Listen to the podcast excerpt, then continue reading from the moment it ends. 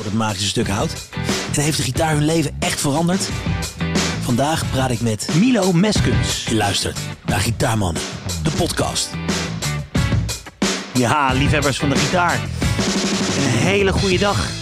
Uh, je kijkt en luistert naar Gitaarmannen, de podcast live. De podcast waarin ik praat met mijn uh, favoriete gitaristen over hun uh, leven. en met de gitaar als de rode draad. En je kijkt en luistert naar seizoen 2, aflevering 6. Dankzij het fijne coronavirus doen we het vanaf dit seizoen live, op afstand. Ehm, tof als je laat weten dat je er bent. Er zijn al een hoop mensen in de chat die dat doen. Gaan we zo eens even kijken wie er allemaal bij zijn uh, vandaag. Dat kan je doen gewoon via de chat op YouTube en op Facebook.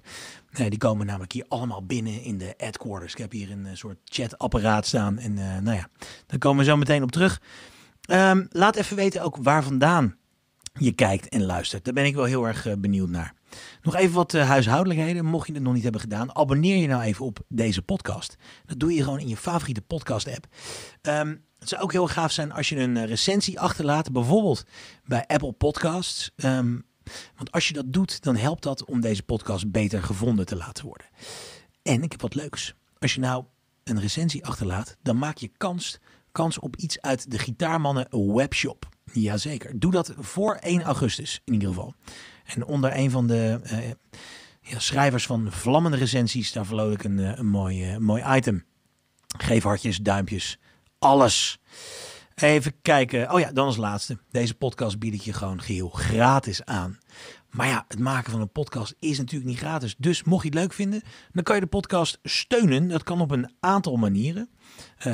Manier 1 is scan deze QR-code die je hier in beeld ziet. Als je nu kijkt live via YouTube of als je terugkijkt via YouTube. Uh, dan kan je gewoon pay what you liken. Dus betalen wat jij ervoor over hebt. Echte gitaarmannen die gaan naar patreon.com slash gitaarmannen. En die gaan voor een uh, structurele bijdrage door patroon te worden. En als patroon heb je allemaal voordelen.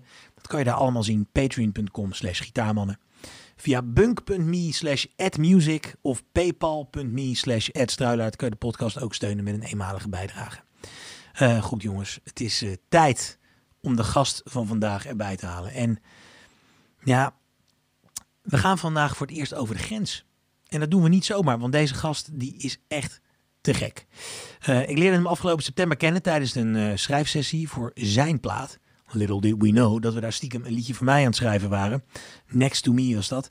Uh, en het viel me al snel op dat deze man zijn weg kent op de gitaar. In België brak hij definitief door door in 2015 het tot finalist te schoppen bij Studio Brussels Nieuwe Lichting. Maar daarna begon het pas echt. Debuutalbum Contrast of Contrast. En afgelopen jaar stond zijn uh, samenwerking met Reggie 26 weken in de Belgische ultratop. En hij is druk bezig met zijn nieuwe album, maar in coronatijd schreef hij toch eventjes tijdens een livestream op zijn Instagram een nieuw liedje, When I Feel This Way. En dat is op dit moment bezig om een hele grote hit te worden bij onze zuidenburen. Gek genoeg een liedje wat hij gewoon uh, op de piano geschreven heeft. Het is een eigen, uh, eigenzinnig artiest en daar houden we van bij uh, Gitaarmannen, de podcast. Dames en heren, mag ik een keihard applaus voor de enige echte Milo Meskens. Milo, welkom Dag, jongen. Zo. Hallo. Hoe is het? Hoe is het met u? Goed, goed. Ja? Hoe is het nou u?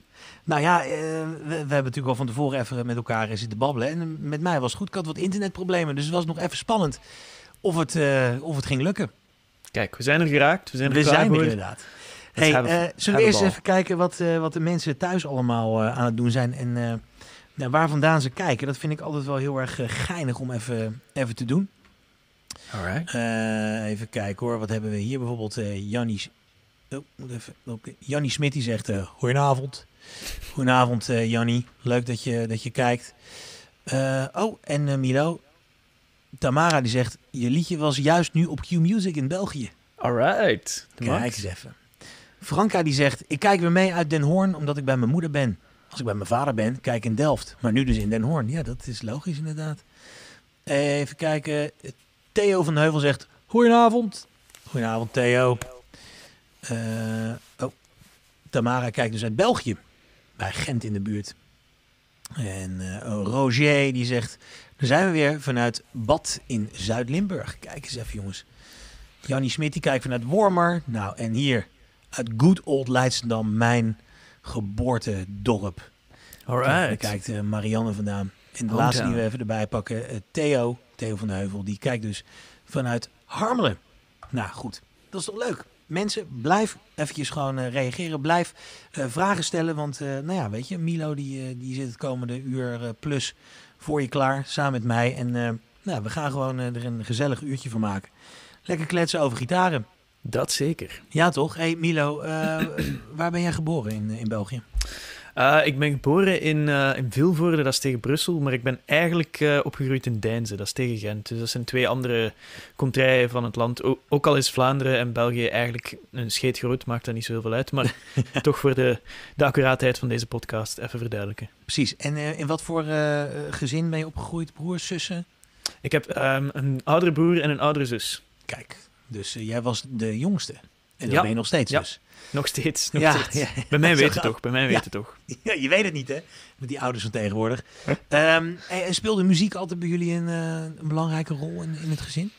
Uh, in het gezin eigenlijk niet zo hard. Mijn zus heeft wel, uh, heeft wel cello gespeeld. Uh, mijn broer is eigenlijk op latere leeftijd met piano begonnen. M mijn vader heeft als hij jonger was wel ook viool gespeeld. Maar eigenlijk in, in gezinscontext was er weinig... Um, is, was er niemand zo hard met muziek bezig als ik? Mijn, mijn opa, als we het over grotere familiale mm -hmm. contexten hebben, dan heb ik wel een opa die heel fervent uh, piano speelt. Heb ik ook een tante die heel haar leven um, op, op semi-professionele wijze met muziek is bezig geweest. Dus het zit wel in de familie.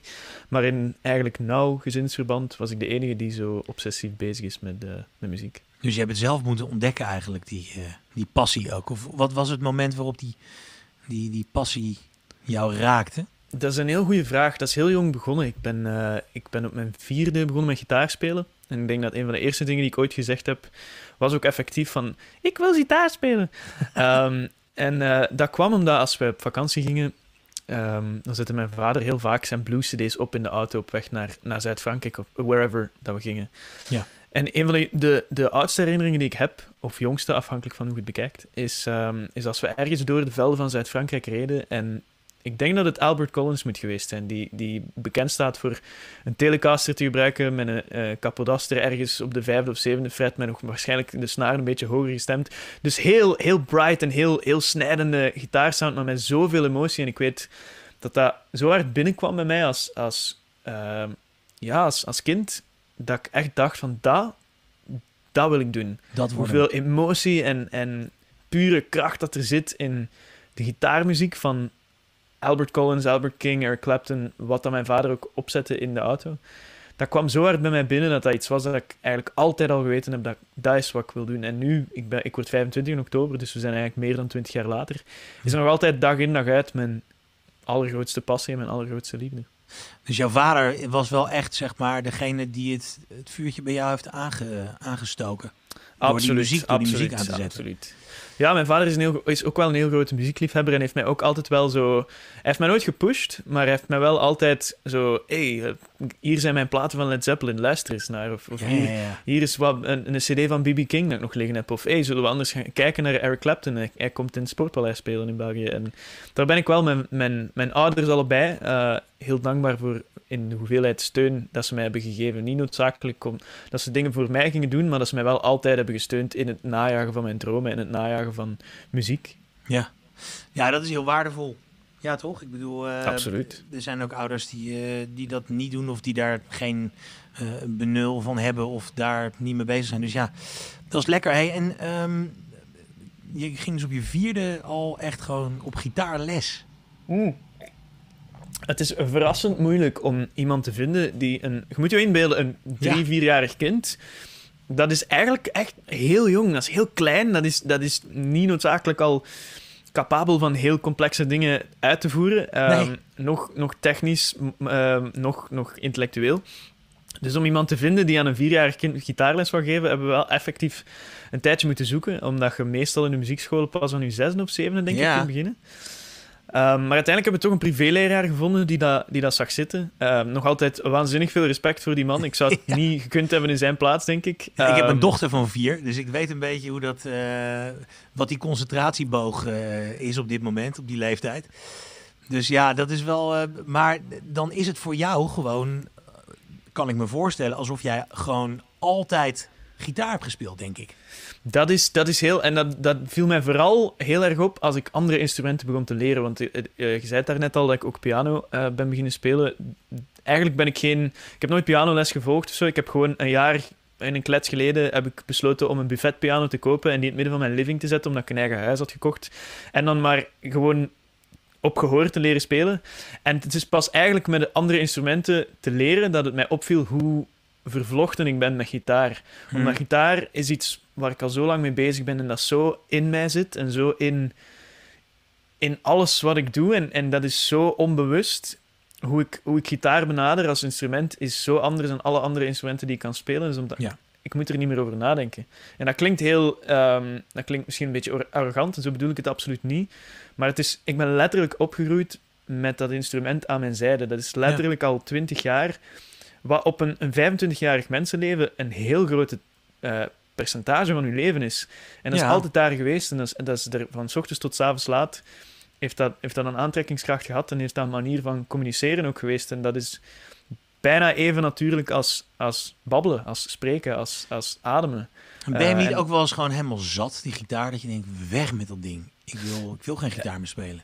Ik heb één uh, periode gehad en dat was eigenlijk triestig, want dat, is, dat was niet de gitaar die ik zat was, maar ik had, uh, ik had op school een, een uh, ik denk dat ik negen jaar of zo moet geweest zijn, 19 jaar. En ik had mijn eerste nummers geschreven en er was een, een, schoolconcert.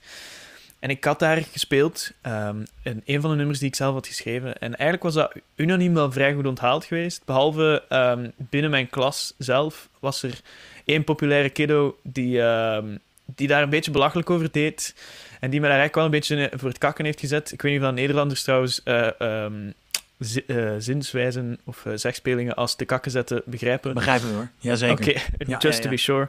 Um, dat we hier niet lost in translation geraken. Nee, nee. Maar ja, die had mij zo wat de kakken gezet daardoor. En dat heeft toen wel heel veel impact gehad op mij, omdat ik daar wel trots op was, op muziek en op, op alles wat dat betekende voor mij. En om, om, om dat dan te doen op een podium en te tonen van, hé, hey, ik ben negen en dit is mijn eerste schrijfseltje.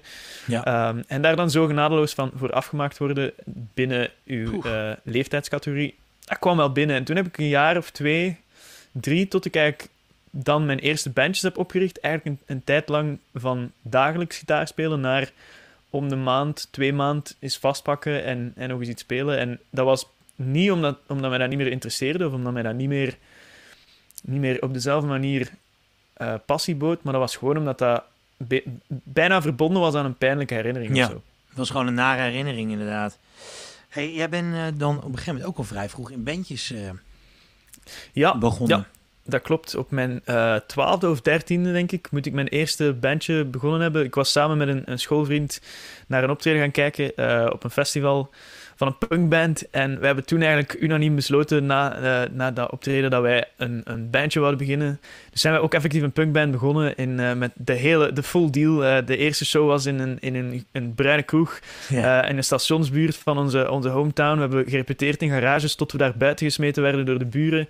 Um, en ja, al in al was dat, was dat allemaal een hele leerrijke ervaring, omdat punk is, is allemaal heel DIY. En, en daardoor leerde ook wel, dat is een, een mindset die ik nog altijd heel erg heb overgenomen. Het is nog altijd iets, de, doorheen heel mijn carrière is dat wel een rode draad geweest, dat ik heel veel zelf doe en heel veel ja. die DIY-mentality heb, heb overgehouden. En ik denk niet dat dat zou geweest zijn, moest ik niet dat punkverleden op een manier heb gehad. Ho hoewel dat de muziek die we uiteindelijk speelden niet noodzakelijk de meest um, toepasselijke is voor wie ik ben als muzikant, was dat wel um, belangrijk op een manier ja. om door die fase te gaan, denk ik. Ja, ik begrijp het wel. Dat, is een, dat zijn van die momenten dat je voelt van... oké, ik moet gewoon hier hard voor werken. Mm. En als ik, als ik er niet hard voor werk, dan gebeurt er niks. Absoluut, absoluut. Ja. ja. en dan leerde ook dat het niet vanzelf komt. Dat je echt moet 40 mails uitsturen voor, uh, voor eentje ja. terug te krijgen, om dan ergens in een gore kroeg voor 50 euro te kunnen ja. spelen. Die je dan moet verdelen over vijf bandleden, waardoor dat iedereen 10 euro overhoudt. Waarmee dat je nog niet eens je benzine hebt terugbetaald. Maar je doet het omdat, het omdat het iets is dat je graag doet en omdat je daar zoveel voor terugkrijgt op, op een ander vlak dan financieel vlak. Precies, Alhoewel, ja. Dat, dat ik wel blij ben dat het op een gegeven moment ook financieel wel iets begon op te leveren. Let's be honest about that. Laten we dat niet onder, uh, laten we elkaar niet onder stoelen of banken lopen exact. te leggen, te leggen, te steken. Er komt een vraag binnen. Ik ga even die vraag erbij pakken, want dat vind ik wel leuk. Mensen kunnen dus uh, vragen stellen aan, uh, aan Milo. Even kijken hoor. Tamara uit Gent, die zegt... Milo, wanneer komt je volgende cd uit? Goeie Gelijk vraag. Eventjes, ja, als we het over goede vragen hebben... Dan Goeie vraag. Uh, ik, ik hoop dat mijn, uh, mijn label mij er niet voor uh, kwalijk neemt als ik hier al gevoelige informatie zou verspreiden. Nee, ik ben daar heel druk mee bezig. Ik, ben, ehm, ik zit volgende... Mm, binnen twee weken zit ik in een studio om met een, een bassist en een drummer in trio de basis van de plaat te tracken. Ehm, in Nederland trouwens. Oh, waar ga je opnemen? In Audioworks. Dat is Audioworks. vlak over de grens. Ik weet niet of je daarvan gehoord hebt van die studio, ja, maar zeker. Heel, fijne, heel fijne studio. En dan gaan we eigenlijk de basis van de, van de, de eerste tien nummers in basisversie, dus in trio-versie opnemen. Ja. Dan ga ik daarna terug hier in mijn studio waar ik zit, by the way. Ja. Um, extra gitaren, backing vocals, uh, dat soort toestanden erover tracken, kijken wat we nog missen. En het is eigenlijk de bedoeling dat er een volgende single uitkomt eind augustus, begin september. Zoiets. Kijk. Don't quote me on that. Maar ik, uh, ik Ligt er een beetje aan hoe jouw uh, huidige single uh, doet? Of maakt dat niet uit? Absoluut, absoluut. Ja, ook het, is, het zou zonde zijn om uw eigen single al af te voeren voor hij moet Ja. afgevoerd worden, want we willen allemaal uiteindelijk zoveel mogelijk eh, gedraaid worden. Dus het zou We willen zijn allemaal natuurlijk gewoon net als Bluff eh, 185 miljard weken in de ultratop staan natuurlijk. Ja, dat is de droom voor iedereen natuurlijk, maar eh, niet zo vanzelfsprekend, spijtig genoeg. Nee, goede vraag van eh, Tamara. Eh, dat is wel leuk trouwens. Als je nou eh, denkt van, goh, ik heb een vraag, maar ehm, ik, ja, ik, ik, weet je, er zijn heel veel mensen die vragen stellen, maar mijn vraag die heeft gewoon voorrang. Dan heb ik wat voor je. Moet je even kijken. Dan kan je namelijk een eh, superchat doen. Het werkt als volgt. Dan ga je Alright. gewoon hier zo. Dan klik je zo op dat dollartekentje. Dan kies je een super sticker of een super chat. Dat zou ik doen. Nou, dan ga je voor de super chat. En dan kies je een bedrag naar keuze. Bijvoorbeeld 400 euro. Maar het kan ook 2 euro zijn. Maakt helemaal niet uit. Geen enkel probleem. Eh, en het leuke is dan, dat is wel geinig, want ik ben een beetje een nerd. Als je zo'n super chat doet, dan gaat dit lampje knipperen. Dus ik daag je uit. Ik daag je uit als je nu kijkt. Laat eens eventjes gewoon dat ding eh, knipperen, zou ik zeggen. Ik moet trouwens even kijken of deze stream trouwens wel op... eh, of die een goede instelling heeft. Ja, die staat op public. Dat werkt namelijk alleen als die op public staat. Als die op eh, unlisted staat, ja, dan, eh, dan, dan werkt dat niet. Ehm, dus dat. Even kijken, er komt nog... Oh, dat is wel leuk. We gaan gelijk even... Ik, ik had me voorgenomen om vandaag eh, wat meer te gaan eh, nerden, Milo. Want Alright, ik kreeg, ik kreeg veel, veel klachtenbrieven van, van mensen. Van Ed, je moet iets meer de diepte in gaan met betrekking tot eh, gear Ah, en stuff. Roger of Roger, ik weet Ja. niet hoe je het uitspreekt, maar ik vind het nu al een geniale vraag. Ik Ja, vind toch? het nu al een geniale vraag. Oh, voor de mensen die aan het luisteren zijn, eh, Roger of Roger, Ro- Ja. Ro- ik weet niet hoe ik, eh, hoe ik het moet uitspreken, om heel te Roger, zijn, maar Roger, laten we het even in Vlaanderen zouden we zeggen Roger. Dus Roger, bij deze bedankt voor het compliment. Hij zegt mooie versterkers, Fender Bassman slash Two-Rock en... Om eh, even een, een korte Ja. samenvatting van de muur aan versterkers te geven die hier achter mij staat. We beginnen hier, voor mij links, voor jullie rechts op het scherm, Ja. staat een Fender Bassman uit 1964. Die, ehm, dat is een, eigenlijk een blonde Bassman, maar in een eh, blackface headshell. Dus dat is een, een transitional model, zoals we zeggen onder de nerds. Het is een Ja. tuxedo. Met, eh, het enige dat niet origineel is, weliswaar, is eh, de zwarte grillcloth, die je hier kunt zien.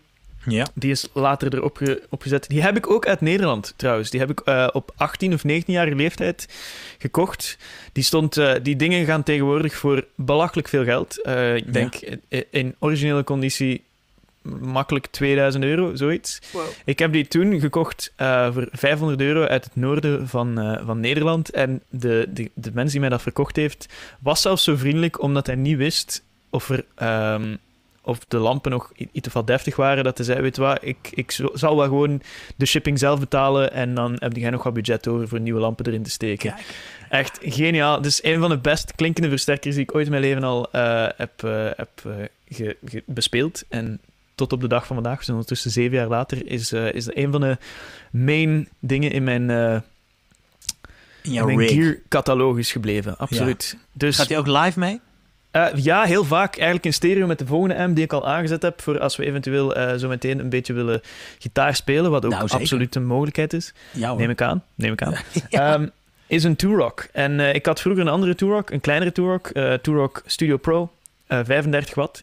Hm. Geniale versterker, maar eigenlijk mijn grote droomversterker is altijd de Two-Rock Custom Reverb Signature geweest. Ja, de John Mayer. Exact, exact. Perfect leeway into John Mayer. Waar we ongetwijfeld nog heel veel over gaan babbelen, want we zijn Zeker. er allebei grote fan van, dat weet ik. Ja. Ehm, en hij speelde tussen 2004 en 2007, denk ik, met een, eh, een vorm van Turok Custom Reverb Signatures. Uiteraard heeft hij, heel, heeft hij heel lang met veel alle soorten Turoks gespeeld. Maar de specifieke Custom Reverb Signature is rond die periode ehm, geweest. En ik weet nog heel goed, het eerste filmpje dat ik van John Meer zag, was denk ik in 2006 op Crossroads, dat hem... ehm, Zo'n grijze t-shirt en dan een, een heel gave solo van Gravity and Belief. En ik Oh, weet ja. dat dat zo'n waanzinnige sound was voor mij. Een, een, een Stratocaster dat zo warm en dik en vol klonk, dat dat ik nog nooit, nog nooit zo gehoord. Nee. Ehm, en sindsdien is dat altijd in mijn hoofd blijven zitten. En ik kende dan iemand die, eh, toen ik ah, 19, 20 was ongeveer, die ook een Custom Reverb Signature V3 had. En waar ik toen ook op mogen spelen heb. En ik weet dat vanaf het moment dat ik daar gewoon op inplugde en, en op speelde, dat dat alles was wat ik ooit van een versterker had, ge- ge- had gedroomd of zo. Ja.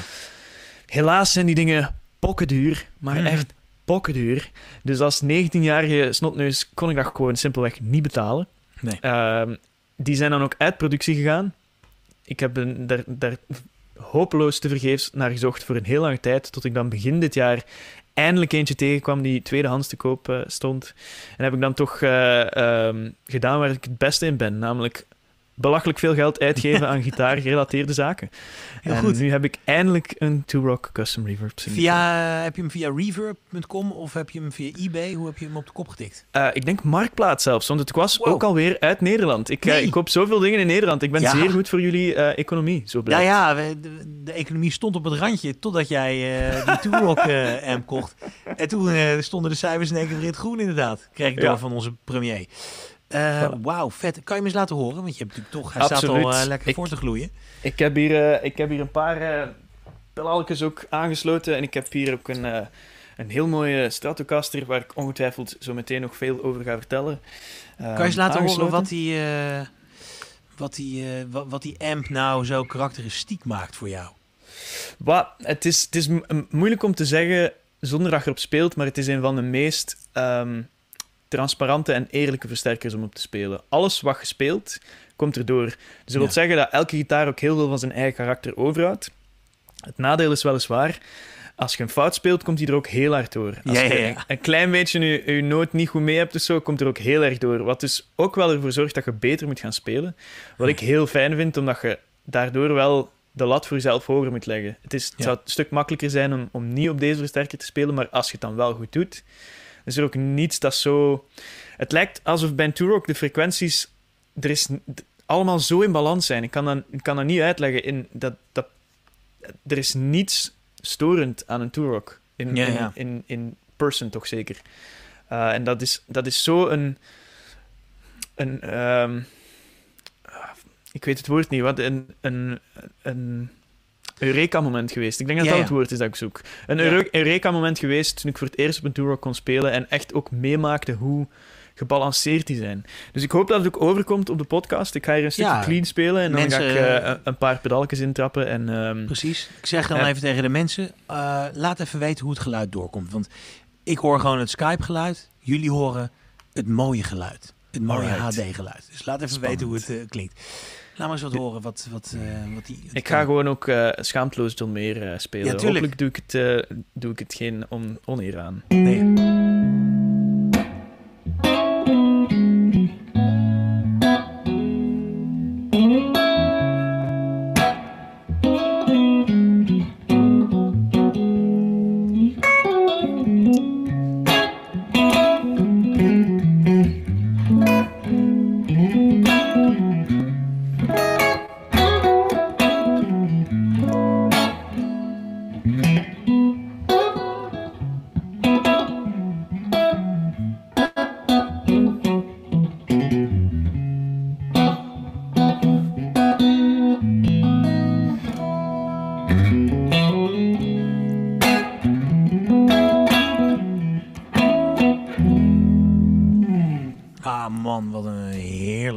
Zeg. Ja, Het is toch gewoon eh, thuiskomen. Dat is hem gewoon, hè. Ja. Dat is hem gewoon. Echt eh, niks slecht over te zeggen. En ook geweldig met pedalletjes. Ehm, als we dan Ja. toch bezig zijn. Wat heb je, wat heb je voor pedaaltjes daar? Uh... Uh, ik heb, uh, jij hebt handig genoeg een foto ja. van mijn pedalboard gekregen. Dus kunnen we dat er even bij halen? Nou, is de paus katholiek? Dat dacht ik wel. Even kijken hoor.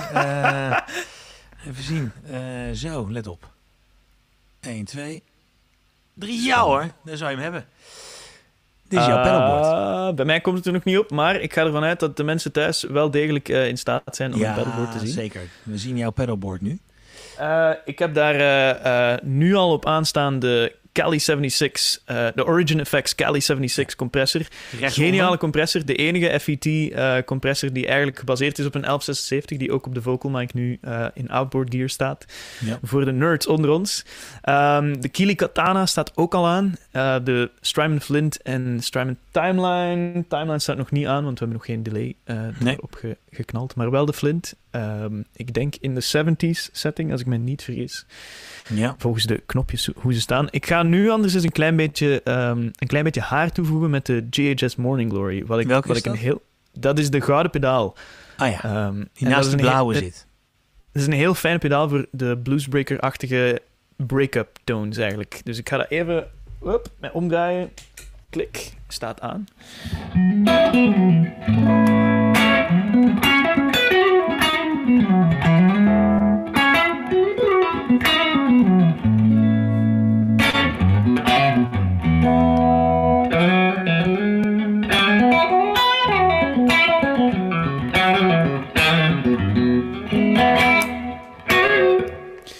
Dus ah. eigenlijk klinkt dat bijna alsof het niet overstuurd is. En toch is het een klein beetje overstuurd. Ja. Wat heel fijn is voor... Um, ja, ik maak geen...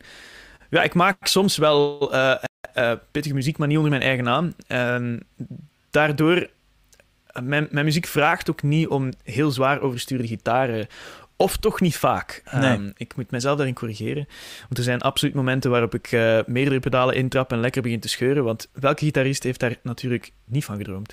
Ja, of behoefte aan. Of behoefte aan. Vooral behoefte is het juiste woord, denk ik. Behoefte is zeker het juiste woord. Maar um, vaker zit er ook wel eerder een... Um, is er meer een context voor een heel klein beetje uh, oversturing. En dan is een GHS Morning Glory heel fijn, omdat dat bij eigenlijk zo ook heel touch sensitive is. Dus als ik, als ik licht speel, is het eigenlijk alsof er niets, uh, ja. niets van overdrive is. En als ik dan een beetje doorram, dan, dan krijg je wel echt dat randje daar rond. En, en eigenlijk gewoon een beetje een versterker die te luid staat. En dat, dat is eigenlijk wat we allemaal als gitarist ambiëren. Ja, en is het een beetje uh, Tube Screamer-achtig uh, qua uh, wat, wat hij doet? Of is dat, is dat weer nee, een hele... Nee, eigenlijk uh, niet. Een Tube Screamer is heel tof voor lead sounds. Daarvoor heb ik een, een, een ander pedaal die eigenlijk niet echt Tube, tube Screamer, maar een beetje hetzelfde idee. Um, maar een GHS Morning Glory is... is um, ik weet niet wat je zo de oude Marshall Bluesbreakers, zo gigantische ja, ja. zwarte pedalen, eigenlijk een beetje daarop geïnspireerd. Wat heel ah. tof is, omdat die qua frequentiebereik, of frequentiecurve meer, zijn die een stuk vlakker dan een Tube Screamer. Een Tube Screamer is heel mid-range based, wat super tof is als je door een mix wilt snijden en als je meer gehoord wilt worden in een, uh, in een, in een muzikale context. Ja. Maar als dat niet noodzakelijk hoeft, dan zitten die mids heel erg in de weg van de vocals. En dat is natuurlijk, als gitarist die ook zanger is, moet ik aan beide vlakken wel een beetje ja. denken. Ja. En voor dat vlak, op dat vlak is dan een GHS Morning Glory wel heel tof, omdat die eigenlijk niet in de weg zit van mijn stem. Kijk. Nou, we, we, schrijven het even op. ik schrijf even mee. En zijn die een beetje te betalen, die, uh, die units? Of, uh... um, die zijn niet super goedkoop, maar ik denk dat dat wel nog meevalt. Ik denk dat ik daar 170 of 80 euro voor betaald heb. Dus dat valt nog mee. Dat is niet Klon-style 2000 euro voor een nee, overdrive pedaal. Ja, nee, het is ook niet Joyo voor 15 euro voor een overdrive pedaal. Het is somewhere in between. De nou, gulden mensen, middenweg. Je kan de podcast steunen door... Uh...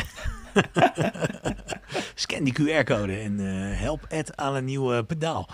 Nee hoor, mensen, het hoeft niet. Uh, wow, te gek man. Ik, uh, er komen nog wat opmerkingen binnen. Ik ga die Alright. even bijpakken, want dat is altijd wel leuk om eventjes te doen. Zeker, zeker. Uh, hier zo, Franka die zegt... Hey Ed, kun je tegen hem zeggen dat hij goed is? Alright, Nou, hey, dankjewel. Franka. Super fijn om te horen. En Theo zegt, wow, gaaf. Thanks Theo. Een Roger, het was Roger, zei hij net. Roger, perfect. Ik ben heel blij dat ik het juiste. Prima. Nou, dat is hartstikke mooi. En eh, Laura Boelen zegt, geluid is helemaal goed. Knappe dingens. Alright. Knappe, knappe Thanks. dingens. Nou, dat klinkt goed. En dit is nog wel even een dingetje. Koen, die zegt, ik zit thuis voor de tv met mijn linkerhand ingezwachteld na een ongelukje in de keuken. Even niet spelen, maar gelukkig is er gitaarman in de podcast. Nou, dat Bij is toch mooi. Alvast heel veel beterschap, Koen. Koen, jongen, vaste eh, kijker en eh, luisteraar van, eh, van deze podcast. Heel veel beterschap. En ja, altijd van je afsnijden, zeg ik inderdaad. en ja, oké, even kijken hoor. Roger, die heeft ook nog wat. hij zegt, Morning Glory is een prima pedaal. Het zit ook op de double barrel van JHS. Exo- Exotics BB preamp is ook mooi, transparant. Absoluut. Eh, Roger is... eh, Is het nu uit... Roger was juist uitgesproken, hè? Ja, Roger? was, Roger, oké. Roger is duidelijk een kenner, wat ik altijd wel kan appreciëren. Zeg, Ja, inderdaad, eh, zit ook in de double barrel van JHS. Ik denk zelfs nog in een andere dubbelpedaal ook. Maar ik ben... don't quote me on that. De Exotic BB preamp is ook heel tof. En denk ik ook zelfs een beetje in de richting van een Bluesbreaker gevoiced. Maar again, don't quote me on that. Dat is ook maar wat ik gelezen heb op thegearpage.net. Ik zei toch, we gingen een beetje nerden vanavond. Nou jongens, We gaan ervoor. we gaan er zeker voor. Oh, er komt nog een leuke vraag binnen van eh, Theo. Die zegt, eh, wat zoekt Milo in een bassist waar hij mee samenspeelt? Simpel Theo, Theo is asking the real questions. Ja, want Sorry, Theo, ik, zie trouwens ook een bas. Ik zie ook gewoon een, eh, een basgitaar op het fotootje. Dus ik weet wel waar die vraag vandaan komt. Theo speelt denk ik een beetje bas. Ja, eh, heel goede vraag. Heel, heel fijn vraag ook om, eh, om als muzikant op te antwoorden, omdat het, het, het antwoord is genuanceerd. Op, ehm, een drukkleurende bassist is heel cool als je in trio speelt. Ik, eh, er is niets leuker dan een power trio en, Ja. en bluesrock te gaan spelen met een bassist die zijn weg daarin kan trekken en die ook echt vult en die weet hoe dat hij een, een project kan dragen en ondersteunen, waardoor dat als je als gitarist dan de nood hebt om, om te gaan... om die soort toestanden te doen, dan weet je ook dat je een bassist hebt die een zetel gaat creëren waarin dat jij kunt gaan zitten als leadgitarist. En dan is dat heel fijn. Maar er zijn ook momenten waarop dat een, een bassist moet weten dat er ruimte moet zijn voor niet alleen gitaarpartij, maar ook voor een vocalpartij. Ik denk dat een basgitaar is, is een van de meest onderschatte instrumenten, ehm, omdat die eigenlijk heel veel dynamiek kunnen brengen in een, in een arrangement. En die ook heel erg samenhangen met een lead vocal. Ehm, Ja. Waardoor dat die eigenlijk bijna in, in mijn hoofd soms op, de, op hetzelfde niveau komen te staan als een lead vocal. ehm, waar ik niet denk dat heel veel mensen een basgitaar noodzakelijk als, eh, als hetzelfde niveau als een lead vocal zien. Waarmee ik uiteraard geen enkele bassist wil schofferen. Ja, en- en hoe zie je dat met drummers? Want dat vind ik ook altijd wel... eh, Ja, ik, ik zie dan ook drummers een beetje als, als een verlengde van een, een bassist, omdat een, ehm, een- ik denk gewoon een ritmesectie tout court, bas en drum, is een van de eerste dingen waar ik, waar ik naar ga kijken als, ik, als het gaat over samenspelen met mensen of een nummer maken of een plaat maken of anything. Omdat een, een ritmesectie kan niet alleen eh, een goede versus een slechte maakt of kraakt een plaat, maar ook kan heel veel kleur bepalen. Als jij nu voor mijn komende plaat bijvoorbeeld, om schaamteloos mijn volgende plaat alsnog te pluggen, Hey, doe het. Ga, ik, eh, ben, ga ik bewust eigenlijk samenwerken met een, een heel, heel grave hip-hop drummer en eh hip-hop bassist. Ehm, Hey, de bassist van Romeo Elvis, voor de mensen die dat kennen. Ik weet niet of dat, dat heel gekend is in Nederland, maar in, Nee. in Frankrijk en België is dat, is dat een heel grote ehm hip-hop artiest. En ehm, ja, dat is gewoon die twee samen. Zorgt voor zo'n waanzinnige soul en, en hip-hop soort groove dat dat automatisch, welk nummer ik ook maak, in een, een- dat geeft een bepaalde sexiness aan elk Ja. nummer dat ik, dat ik ook kan maken. En dat is, op dezelfde manier kan een, een heel strakke en harde ritmesectie van alles plots iets heel punchy maken. En, en een ritmesectie is weer niet het eerste dat je noodzakelijk gaat, ehm, gaat onthouden van een song. Maar het is wel een van de meest belangrijke elementen, omdat dat echt de backbone van alle muziek is. True. van de meeste heb je daar voor deze nieuwe plaat dan ook eh, een beetje mee geëxperimenteerd voor jezelf? Dus dat je echt op zoek bent gegaan naar verschillende combinaties en echt net zo Ja. lang tot je... Ik heb, eh, ik heb eh, ongeveer een week lang een studio afgehuurd. En ik heb elke dag met verschillende muzikanten waar ik, eh, waar ik zelf fan van was, uit, uit België en omstreken, um, samengezeten. Onder andere ook de mannen van Deus zijn eens afgekomen. De ritmesectie van Deus was heel cool. ja, Romeo Elvis Black. Eigenlijk allemaal wel Belgische bands, dus ik weet niet in hoeverre dat de Nederlandse ehm, luisteraars daar iets van aan gaan hebben. Maar dat was een heel fijne ervaring, ook omdat je dan echt merkt dat elke muzikant voegt een eigen kleur toe aan, aan een song. Als ik, ik maak heel vaak de eerste versies van, een, van, een, uh, van een song hier thuis, op, bij mijn, uh, in mijn eigen studio. Volledig alles zelf inspelen, van bas tot, tot keys, tot gitaar, tot drum, tot, tot vocals, backing vocals. Wat op zich heel cool is, um, omdat dat dan wel een heel eigen geluid heeft. Maar het is ook wel soms moeten ook durven je eigen tekortkomingen toekennen en, en toekennen dat iemand anders veel beter een plaat gaat indrummen dan dat ik ooit zou kunnen na twee maanden een drum te hebben. En dan is het heel cool om te zien van waar, waar uw demo's eigenlijk eh, vertrekken en dan te zien waar een, een echte goede drummer het naartoe neemt. Zo. Ja, precies. Ja, dat, weet je, het nummer heeft nodig wat het nodig heeft. Het, nummer, het liedje is altijd de baas, vind ik, wat mij betreft. Absoluut, absoluut. Je, ik heb ooit een liedje uitgebracht waar gewoon de, de, de, de addictive drums uiteindelijk versneld uh, de plaat gehaald hebben. Weet je wel? Whatever works, man. Whatever, works. If it ain't broke, don't try to fix it. Maar als het beter kan, weet exact. je Dat hebben we toen, hè, want voor de mensen die, uh, uh, ik zei het al aan het begin, wij kennen elkaar van een uh, schrijfsessie in, in Amsterdam. September, we zouden gaan schrijven voor jouw plaat. Nou, er kwam een heel tof liedje uit. En ik raakte een beetje verliefd op dat liedje. En nou ja, op een gegeven moment heb ik jou mijn blote knietjes gesmeekt van mag ik hem opnemen? Zei je, doe maar. Maar toen dacht ik, ja, dit is nou echt een liedje waar inderdaad de drums, ja, dat moet gewoon molle vet zijn. Dus ik heb toen Aaron Sterling van onze goede vriend John Mayer, uh, de, de, vaste drummer, benaderd. En uh, nou, die heeft hem ingedrumd en die trekt hem dan een partij uit de hobbysfeer. Dat is niet normaal. Weet je wel, dat is echt, dat is dan het verschil tussen of dat ik hem inderdaad zelf indrum of gewoon, weet je, denk ja, maar het is een beetje rechte beat. Nee, het is het zit hem zo in de finesses, in de, in de dingen die je niet kan bevroeden, of bevroeden als jij zelf geen, uh, geen drummer bent. Dus ja. Absoluut, amen. En ook wel, ja, het is waanzinnig geweest om, om Aaron Sterling op, uh, op die track te laten drummen, omdat hij ook zo, zo in zijn straatje paste qua vibe en qua feel. En hij dat onwaarschijnlijk ingedrumd. Dus dat is nog altijd wel een van, de, een van de muzikale momenten in mijn carrière tot nu toe als 25-jarige snotneus, waar ik best wel trots op ben eigenlijk. Nou, ik ook wel hoor, als 40-jarige snotneus, moet ik zeggen. ja, dat is wel echt even een dingetje, man. Um, ja, even kijken, er komen nog uh, wat vragen binnen. Uh, laat ze maar komen. Laat ze maar komen, hè, mensen. Als je, ze, als je ze hebt, spill the beans. Roger, daar heb je hem weer. Is de reversed headstock toevallig of is dat een bewuste keuze op die strat die je daar hebt? Goeie vraag. Uh, het verhaal achter deze uh, strat is eigenlijk voor uh, de liefhebbers van Stratocasters. Dit is geen Fender. Dit is een, uh, een Gosia, heet het. het is, hey. Gosia is een, een, gitaarbouwer uit België en die maakt waanzinnige gitaren, maar echt waanzinnige gitaren. En uh, heel veel van mijn professionele uh, gitaristenvrienden uit, uh, uit België hadden allemaal al wel een Gosia Telecaster of Stratocaster of anything. En iedereen was er altijd waanzinnig, waanzinnig hard over te spreken en, en zo lovend over. Dat ik, toen ik, dat ik eigenlijk... Ik was niet van plan om een, om, een, om een Strat te kopen, maar ik denk iedere gitarist kent het fenomeen wel. Het is, het is 10, 11 uur s'avonds. Je hebt eigenlijk niet genoeg tijd meer om iets nuttig met je dag te doen heb nog geen zin om te gaan slapen, dus we eindigen een beetje op marktplaats of tweedehands of alle vormen van tweedehands sites. Ja. En uh, vroeg of laat, je bent aan het scrollen, gedrukt enkele van de, de typische dingen in die je opzoekt. Bij mij is dat Gibson ES of Relic of uh, Dumble of Two Rock. Uh, De dingen waar je fan van bent. En zo ben ik per ongeluk eigenlijk uh, op deze gitaar uitgekomen. En ik was helemaal niet op zoek naar, naar eh, een Stratocaster, omdat ik, ik, heb ook een aantal uh, gitaren hier naast mij liggen. Mijn twee oude Gibsons waar ik ontzettend verknocht aan, aan ben en eigenlijk mijn hele eerste plaat mee heb um, getoerd. En ik had eigenlijk in mijn hoofd, ik heb mijn sound gevonden, dat is mijn, mijn oude Gibson ES330. It's all I ever need, it's all I ever want. Ik hoef daar eigenlijk niet, niet een andere gitaar te hebben.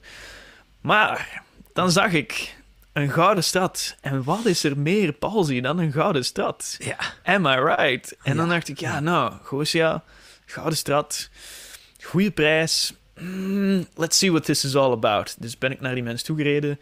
Die had een, een hele kelder vol met alles vormen van Marshall-types. Ik, ik spreek echt over 90 gitaren en ongeveer 30 versterkers. Echt, Wow. not kidding you.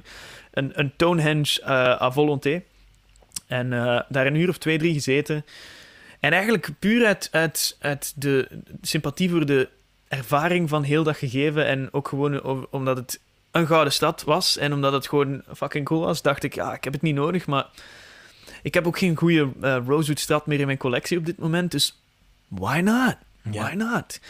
Toen heb ik die gekocht en nu zijn we een, eh, een jaartje later, een klein jaartje later. En nu is die gitaar zo, heeft mij zo overtuigd dat ik eigenlijk nu al weet dat dit wat de sound van mijn volgende plaat gaat zijn. Gewoon omdat die Ah. zo fenomenaal... Het is ook een hardtail voor eh, de liefhebbers. Oh ja. Dus geen, eh, geen tremolo, waardoor hij ook waanzinnig hard sustained voor een... eh, ik ga er even een extra pedaaltje indrukken en, en kijken of ik het Kijk. of ik kan aantonen. Maar ja, strats zijn niet noodzakelijk gekend voor hun, hun waanzinnige sustain, gelijk een Les Paul of zo. Ja. Maar deze gitaar, door de hardtail, super resonant. En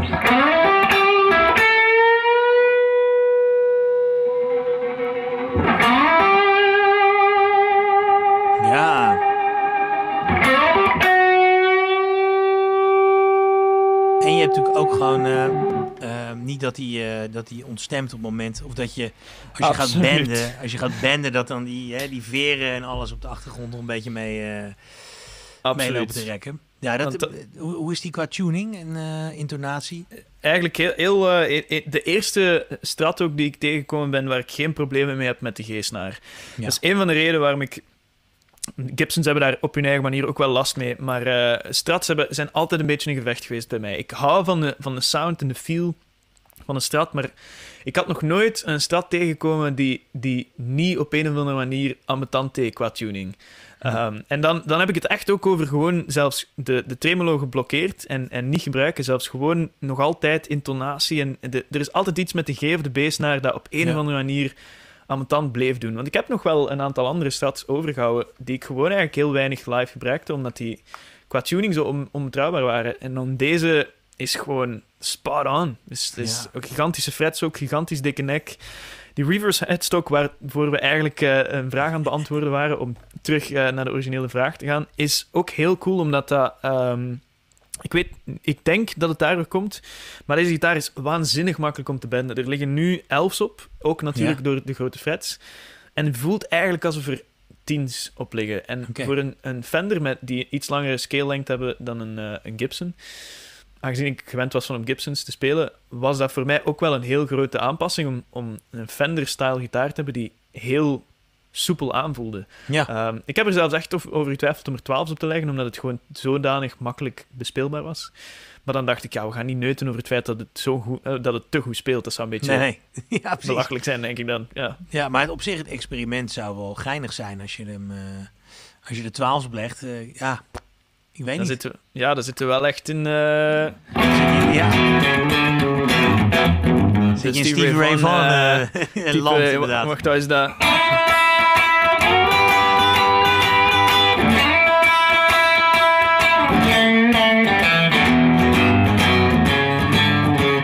Kan Ja, niet meer, maar het is iets in die zin. Iets in die Ja, zin. ja, ja, ik reken het goed, ik reken het goed. nee, dit is echt inderdaad even Stevie Ray Vaughan eh, land. Paspoort mee en gaan, inderdaad. maar niet met de helikopter, mensen, want dat is gevaarlijk. Mm, liever niet. Liever nee, niet. nee, nee. Liever Hey, maar je had het net over Gibsons, hè? Eh, Yes, heb, je daar ook, yes. heb je daar nog een ES330 staan of iets? Ik heb, een, eh, ik heb speciaal voor jou ehm, de drie Gibsons die ik momenteel in mijn bezit heb. ehm, zijn een, een, een Gibson Les Paul die niet specifiek eh, vintage of anything is, maar gewoon een echte super vette gitaar. Maar vooral ook ehm, een 1970 Gibson ES335, dus zo uit hetzelfde jaar als eh, Larry Carlton Ja, ja. in, in Walnut. Eh, en dan vooral My Pride and Joy, omdat ik nu net Pride and Joy heb gespeeld van Stevie Ray Vaughan. Kijk eens aan, wat een pun. Eh, is een, een. Gibson ES330 uit 1964. Haha. merci daarvoor, merci daarvoor. I appreciate it. Maar dus, eh, mijn Pride and Joy, 1964 Gibson ES330 in eh Ice-T Sunburst. En, as far as I know, dus as far as I know, ik ben ermee naar, eh, naar Denmark Street geweest in, in, in België Londen? met een aantal uh, Gibson-fanaten het erover gehad. En as far as I know, and as far as they know, is dit de oudst gekende Gibson ES330 in die kleur. Oh. Dus ehm, zullen we die anders even bovenaan? Nou, ik zou zeggen, pak hem eens even tevoorschijn. Alright, geef me twee seconden om Ja, hier even natuurlijk. kabels in en uit te pluggen. Ik eh, Ja. stel voor, vertel een mopje aan het publiek. Ja, dan kan ik de mensen nog even wat vertellen, inderdaad. Onder andere ehm, dat als je nou denkt van, goh, ik zou wel eens eventjes willen, eh, willen kijken in die gitaarmannen shop. Wat is dat nou, die gitaarmannen shop? Zeg ik, nou, kijk, dan kan je gewoon van alles kopen. Oh, maar dat zie je nu niet, want, oh, wacht even. Oh, mensen, wat stom. Oh, wacht even hoor. Zo. Kijk, hier heb je de gitaarmannen webshop. Dan kan je eh, een hoodie kopen en een t-shirt. Nou, hartstikke leuk. En je kan je natuurlijk ook eh, altijd blijven abonneren op mijn eh, YouTube kanaal. Waar je dit nu allemaal live bekijkt op eh, Facebook, Gitaarmannen, de podcast.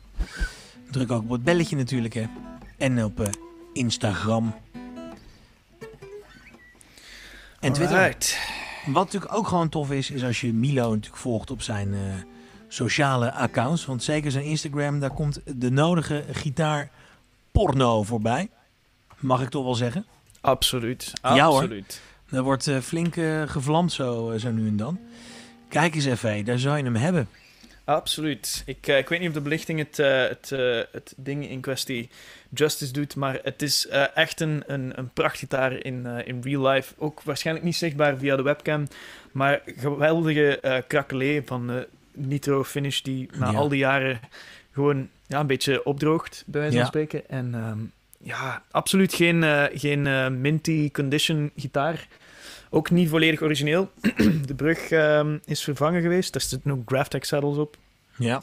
De knoppen hier zijn ook eh, niet meer origineel. Ik denk ook dat de, de trapezoid tailpiece hier ook niet origineel is. Maar voor de rest... ehm, Elementen nog wel origineel? Wie dat? De elementen nog wel Ja, origineel? Die wel. Die wel. De pots ook. En de tuners ook. En de finish dus ook. Ehm, en dit is hem dus. De, as far as I know. En hopelijk eh, komt er nu niet iemand met de 1 uit 1963 of zo. That would be a real shame. Eh, de oudste eh, Gibson ES330 ehm, in deze kleur, namelijk Ice Tea Sunburst. Of Hm. ook wel gekend als de, Lar- de Carlton Burst, denk ik. Carlton Burst, ja. Ik denk dat dat, dat dat deze kleur ook is.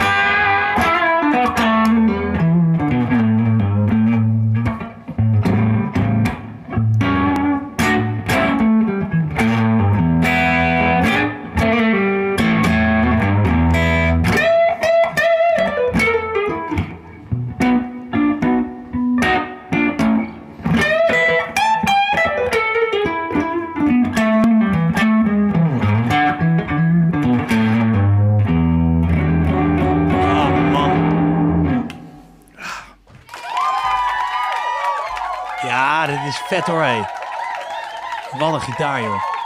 Dat Echt, klinkt toch als, eh, een, als een klok.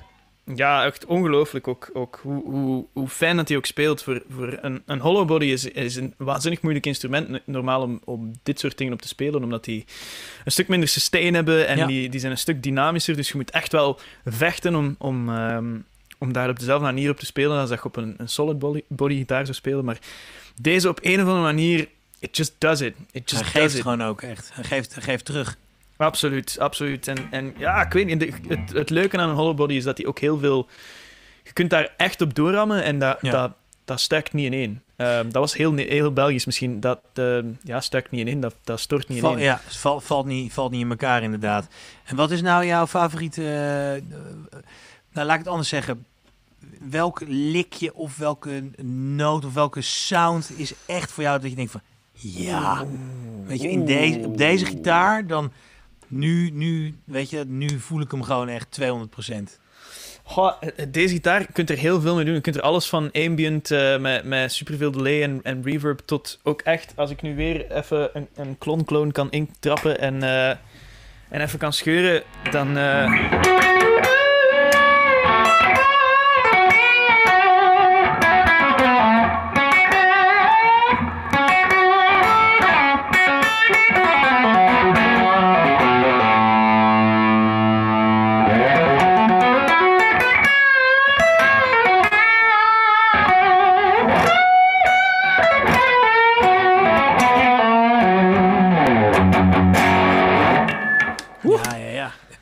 Even lekker feedbacken. Bad boy, echt een bad boy.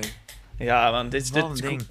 Ja, echt, eh, waanzinnige gitaar ook. Er is echt, eh, er is nog niemand ook die erop gespeeld heeft en die niet dezelfde oprechte reactie heeft van fuck, Ja. this thing, dude, this thing. ja, ja. Ja, dat Alleen ja, het is, eh, het, is, het is en blijft een oude gitaar, een hollow body, fragiele dingen. ehm, Ja, voorzichtig feedback, eh, feedback, the whole deal. Dus het is niet altijd een even, een even gepaste gitaar in elke context, maar if she works, there's nothing like it. There's nothing like it. Absoluut. Ah, mooi, mooi, mooi, mooi, mooi. Hey, ehm, en qua akoestische gitaren, wat, wat, wat is daar een beetje jouw... ehm, Goeie vraag. Ik denk dat die niet boven staan. Eh, want Nee, mijn, nee. studio is boven. Eh, ik heb, eh, ik, ik, eh, hoeveel gitaar, ehm, hoeveel geld ik ook heb uitgegeven aan elektrische gitaar, op een of andere manier is dat nooit bij akoestische gitaren op dezelfde manier gebeurd. Ik heb daar een, eh, de eerste akoestische gitaar heb ik ook pas gekocht als ik ehm 17 was, denk ik, voor mijn 17e verjaardag. Ehm, wat dus een heel groot verschil is tussen 4 en 17. Daar is wel, Ja. zijn wel enkele jaren tussen. En mijn eerste echte goede gitaar was als ik 18 was. En toen, heb ik, eh, toen was ik geselecteerd voor een bepaalde wedstrijd die in, in Vlaanderen, namelijk Humus Rock Rally, die, die eh, toen wel iets wat betekenen. Ehm, en, en ik had toen, eh, twee dagen voor dat bekendgemaakt werd, stond ik in, in, in die muziekwinkel met mijn vader. En we zagen een hoop Martins eh, hangen. En ik zei toen, ja, een Martin-gitaar, dat is toch eigenlijk echt wel... Ah, Dat is toch wel een droom van mij als gitarist, maar ja, dat is misschien te veel geld. En zolang ik niet als, als solo-artiest, singer-songwriter of zo echt akoestisch speel, ja, dan, dan heeft dat geen Ja. zin dat ik dat doe. En, eh, en toen zei ik, maar moest ik geselecteerd zijn voor Humo's Rock Rally, dan ga ik voor mezelf een Martin kopen. En twee dagen later was het natuurlijk zover en ik had die belofte gemaakt aan mijn vader. Dus dan ben ik eh, effectief mijn eh, spaarpot gaan breken en heb ik eh, de, de goedkoopste Martin die ik kon vinden, die nog altijd wel beduidend beter was dan eender welke andere gitaar die ik vast had in die prijsklasse. Ja. Een Martin 000 X1AE of zoiets, die staat volgens mij hier wel nog ergens. Die kan ik ook wel nog even, die kan ik wel even vastpakken als je mij twee seconden geeft Ja, om, om te switchen. ja, s- switch, switch erop los.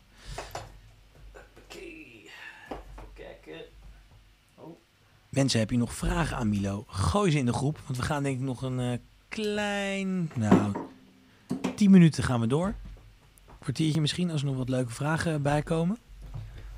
Alright. Dus eh, ja, deze eigenlijk niet zo'n heel dure gitaar. S- eh, 600 euro, zoiets. Ja. Ehm, eh, ja, de goedkoopste Martin die ik kon vinden. Ja.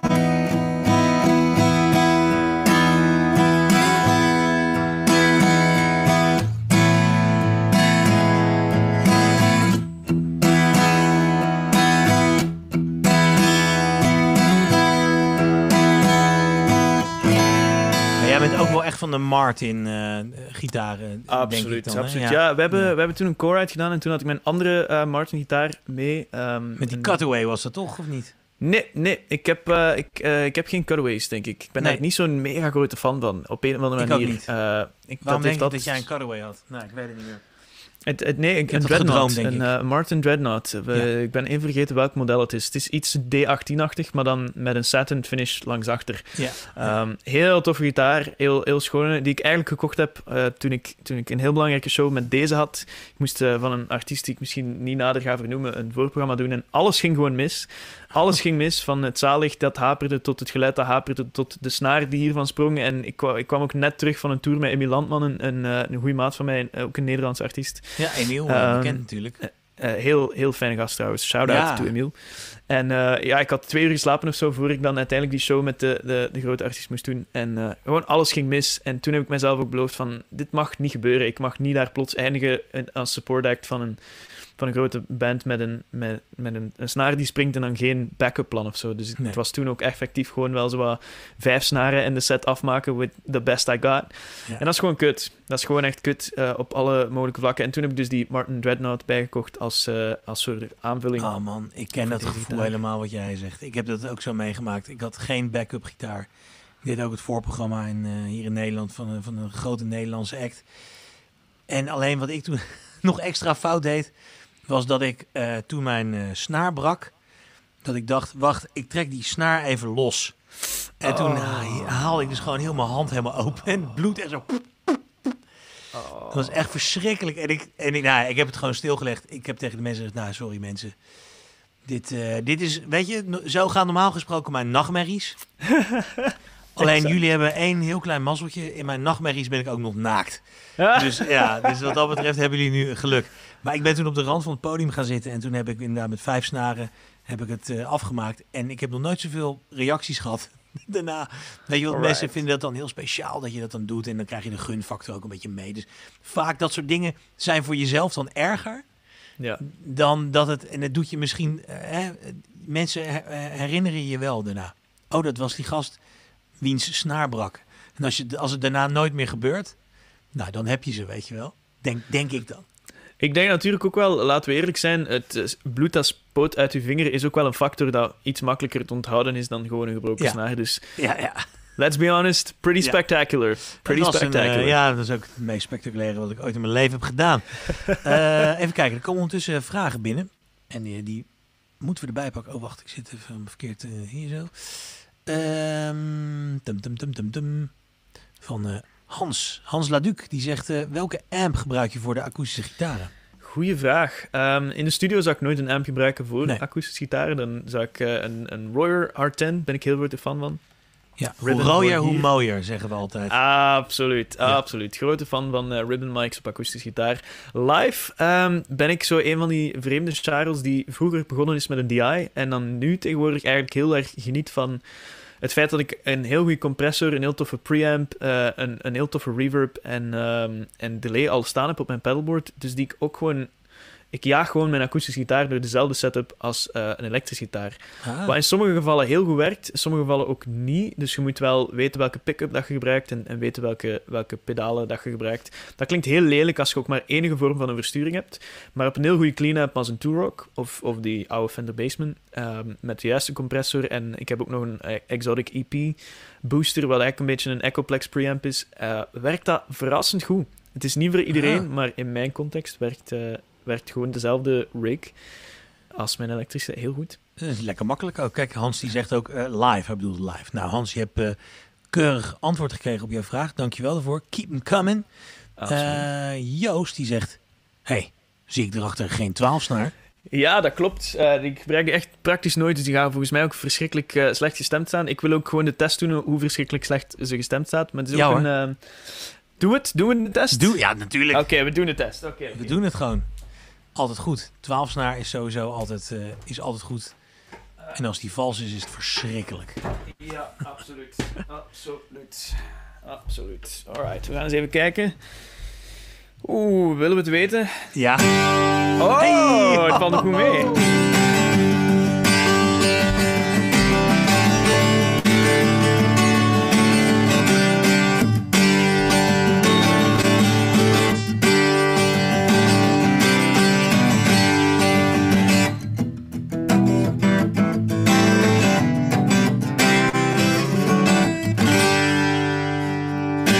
Dat is toch een prachtige gitaar, man.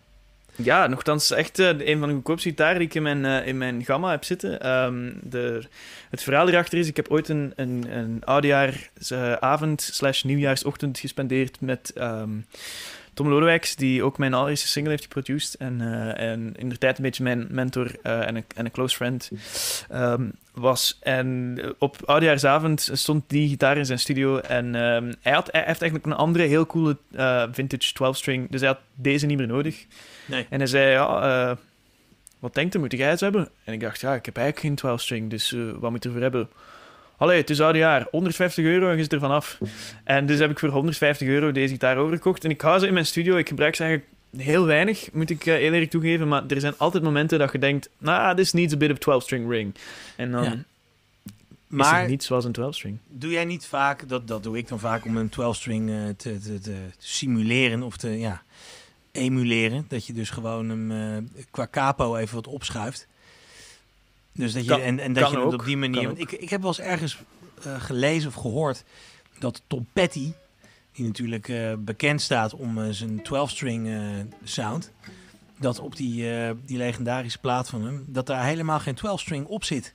Echt? Ja, dat heb ik ergens gelezen. Dat, het, dat ze dat dus puur en alleen hebben doen laten lijken door dus, weet je, die capo gewoon hoger te, te, te schuiven, waardoor je als je dan die twee tegelijk opneemt, hetzelfde effect min of meer krijgt. Damn.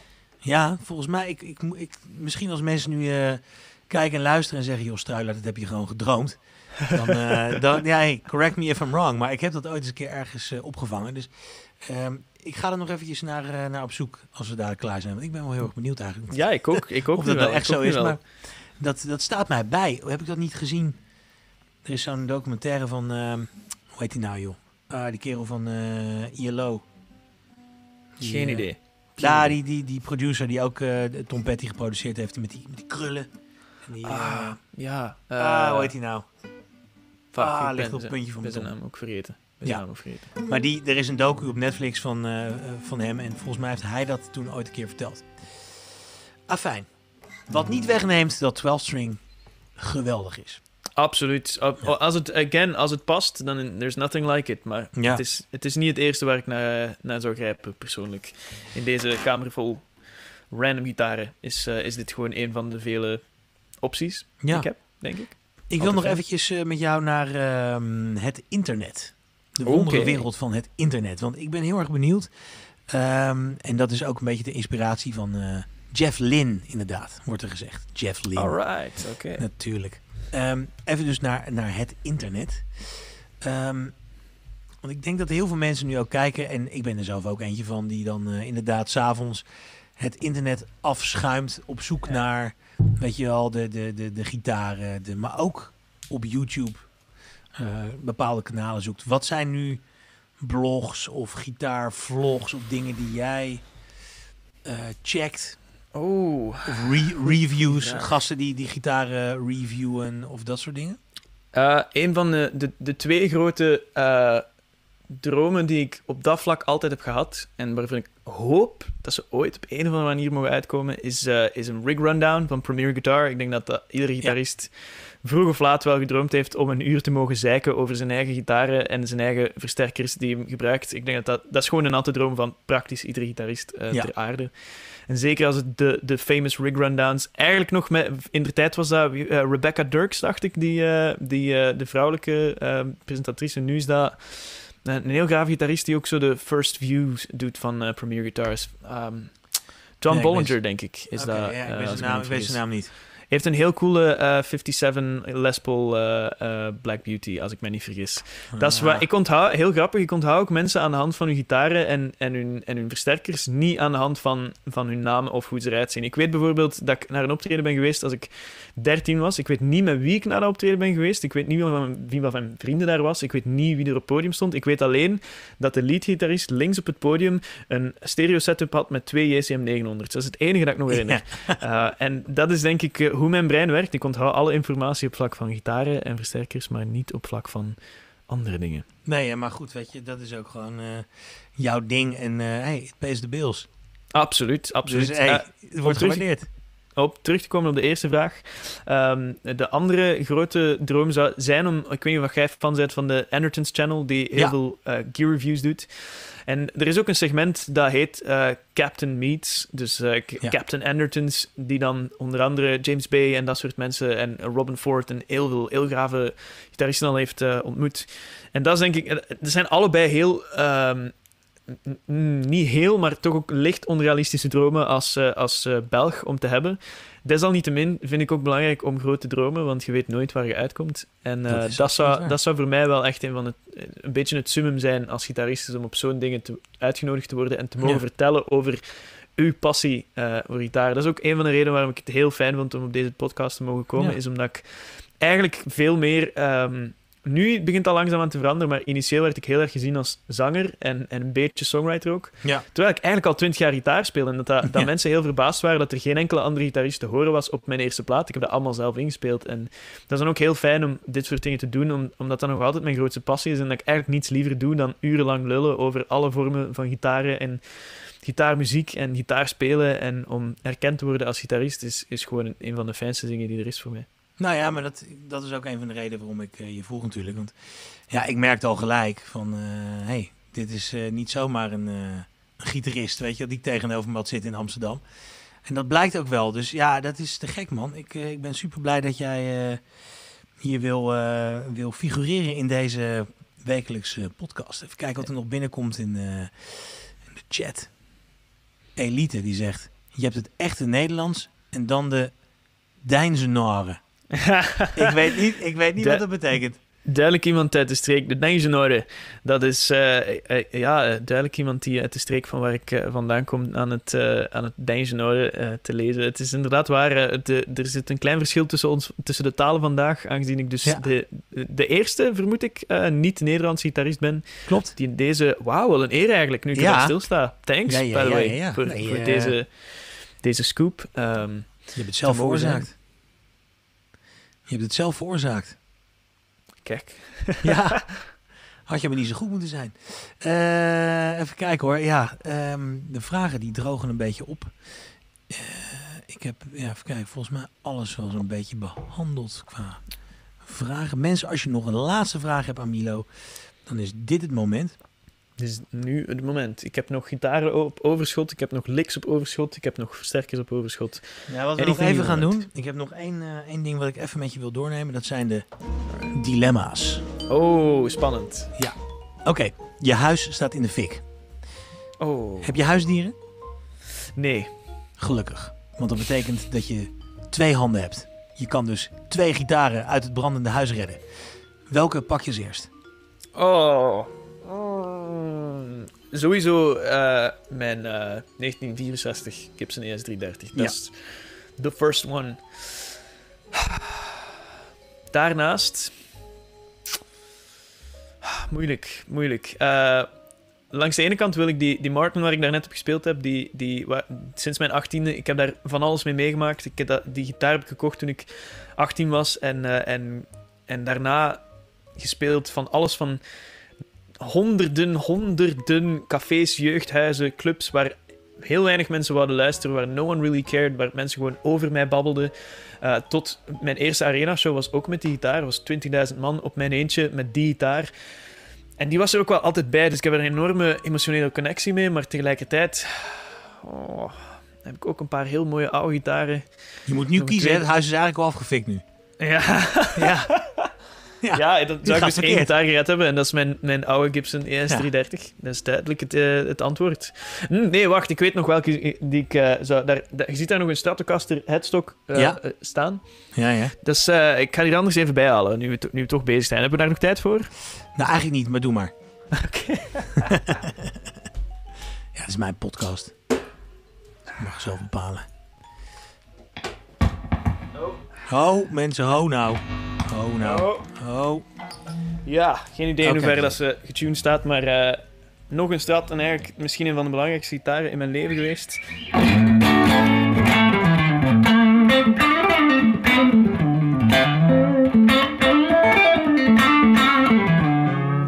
Kun je uitleggen, kun je uitleggen aan de mensen thuis die nu, eh, die nu ja, die niet zo heel veel eh, verstand hebben van gitaren. Bijvoorbeeld mijn moeder. Eh, ik weet zeker dat ze kijkt. Hi mam. En luistert. Hi mam. Hey, dag Eh, mama van het. Ehm, het verschil tussen rosewood en een maple neck. Wat is nou het verschil? Eh, eerst en vooral, de feel is, is heel anders, omdat een, een maple neck is gelakt, waardoor het een stuk eh, gladder of zo, synthetischer ook aanvoelt. Bij rosewood heb je echt wel dat gevoel van vingers op hout, Ja. waar ik heel erg grote fan van ben. Eh, daarnaast, qua sound, zijn die... eh, rosewood heeft iets afgeronder, heeft iets, heeft iets warmer op een manier, maar ook wel iets opener. Eh, dus een, een, ja, een, een maple neck is, is wel cool, omdat daar een soort brighte dikte in is of zo. Ja.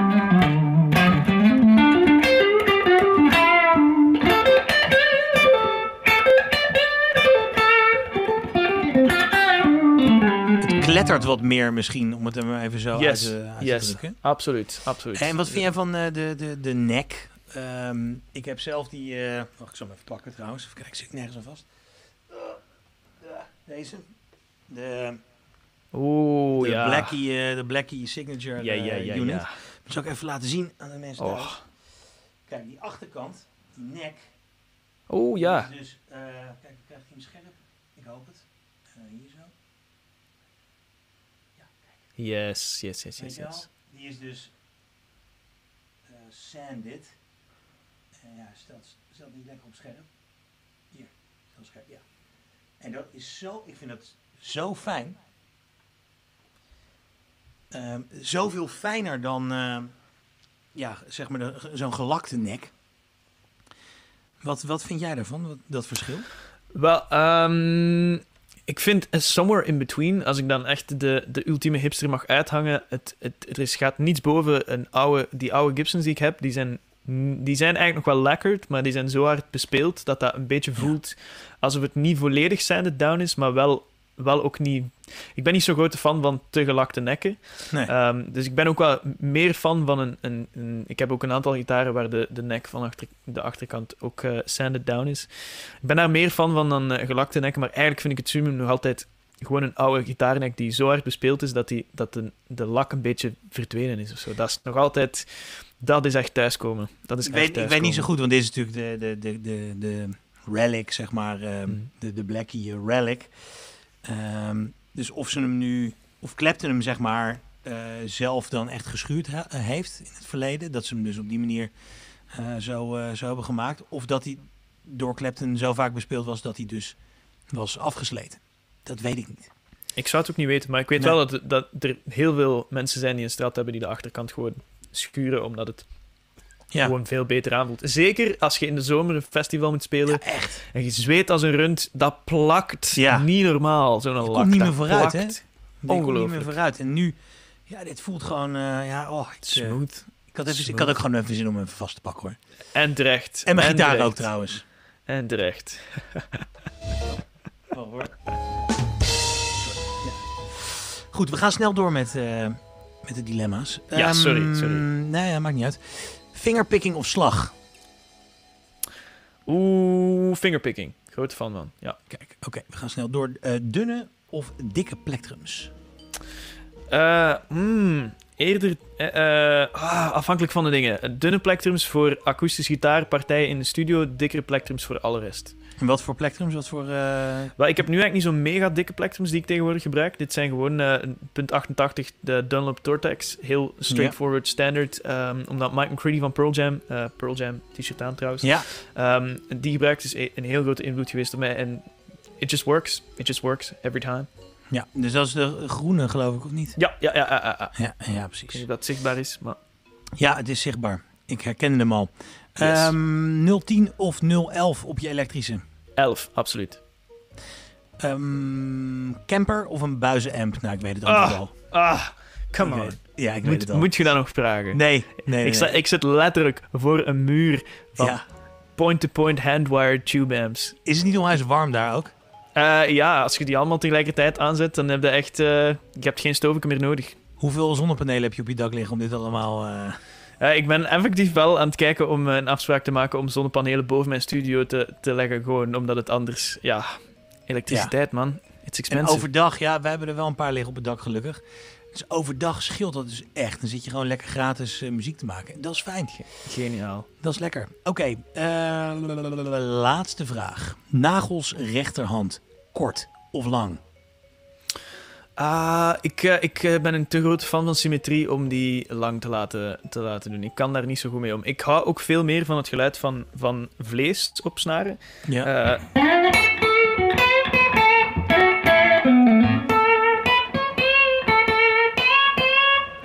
dan, Ja. dan nagels. Ja, ik begrijp het. Oké man, nou dit is eh, mij heel erg duidelijk. Er zijn nog een paar nabrandertjes die binnenkomen. Alright, In de chat die gaan we nog even erbij pakken. Ik vind dat heel moeilijk om eh, te stoppen. Ik vind het allemaal veel te leuk. Insgelijks, Ja, insgelijks. Ik zou nog uren kunnen doorgaan. Dus Ja, eh, ja, als er ooit ook, een, een 2.0 versie van deze podcast komt, call me. Nou, absoluut. Even kijken. Joost, Die zegt favoriete Belgische bier. Kijk, dat zijn de vragen, Joost. They're asking real questions. En ik Ja. ga nu mijn, eh, mijn Belgische... eh, ik ga een beetje Belgisch landverraad moeten plegen. Ik ga toegeven, ik ben niet zo'n heel grote bierdrinker. Ik ben een veel grotere fan van whisky. Ehm, dan, eh, dus ik ga gewoon mijn favoriete whisky op dit moment... Ik heb onlangs van mijn vader een fles Nika from the Barrel gekregen. 51%. Echt een, een heel pittige whisky, maar een heel fijne en heel lekkere. Dus Nika, een zeer grote aanrader. Ook de Taketsuru van hun is, is heel fijn. Wordt genoteerd. Eh, maar ik zag dat je volgens mij net een Belgisch biertje eh, aan, het, eh, aan het nippen was, of niet? Nee, het is iced tea. Het is iced tea. Het is iced tea. Kijk, bij Ah, deze. ja, ja, ja, ja. We, kunnen doen, we kunnen doen alsof het bier is, maar het is wel degelijk gewoon iced tea. Ik denk dat Joost daarom die vraag stelde. Dat denk ik. Even kijken wat hier. Sorry, nog, Joost. maakt niet uit. Ehm, Arthur die zegt: hield je rekening of deed je iets aan de akoestiek in je studio? Zeker wel. Ik heb, eh, toen ik huizen eh, ging bezichtigen, voor ik dit huis gekocht heb, ben ik overal eh, gaan kijken en zocht ik een juiste ruimte voor een studio in te, in te bouwen. En deze ruimte was dus al volledig bekleed met hout. En ik kwam hier binnen en je hebt de, de klaptest die je doet om te kijken Ja. wa- hoeveel echo dat er enerzijds is, maar vooral ook of dat je frequenties hebt die botsen en een soort ring veroorzaken. Dat was hier niet het geval, dus dat was heel fijn. Het is ook een heel hoog dak, een puntdak, dus eh, ehm, heel veel manieren om geluidsgolven te breken. Ehm, dus dit was eigenlijk al een heel fijne ruimte. Ik heb uiteraard een tapijtje gelegd. Ik heb, eh, zoals je ziet hier van achter mij, zijn er een aantal panelen. Ik heb er zo over heel de ruimte eh, gehangen. Ik heb ook een, een aparte vocal booth hierin gezet, dus een room in a room. Ehm, Ja. Voor als ik eh, luid wil drummen s'nachts, dan kan het daarin. Ehm, maar vooral ook omdat dat heel droog is. Dus als ik echt droge vocals of droge akoestische gitaar wil opnemen, dan kan het daar ook allemaal in. Maar ja, ik heb er wel degelijk tijd en moeite in gestoken om deze ruimte iets of wat eh, deftig te doen eh, klinken. Nou, ik vind dat een mooie conclusie. En in de verte hoor ik daar, ja hoor, daar zou je hem hebben, de eindtune.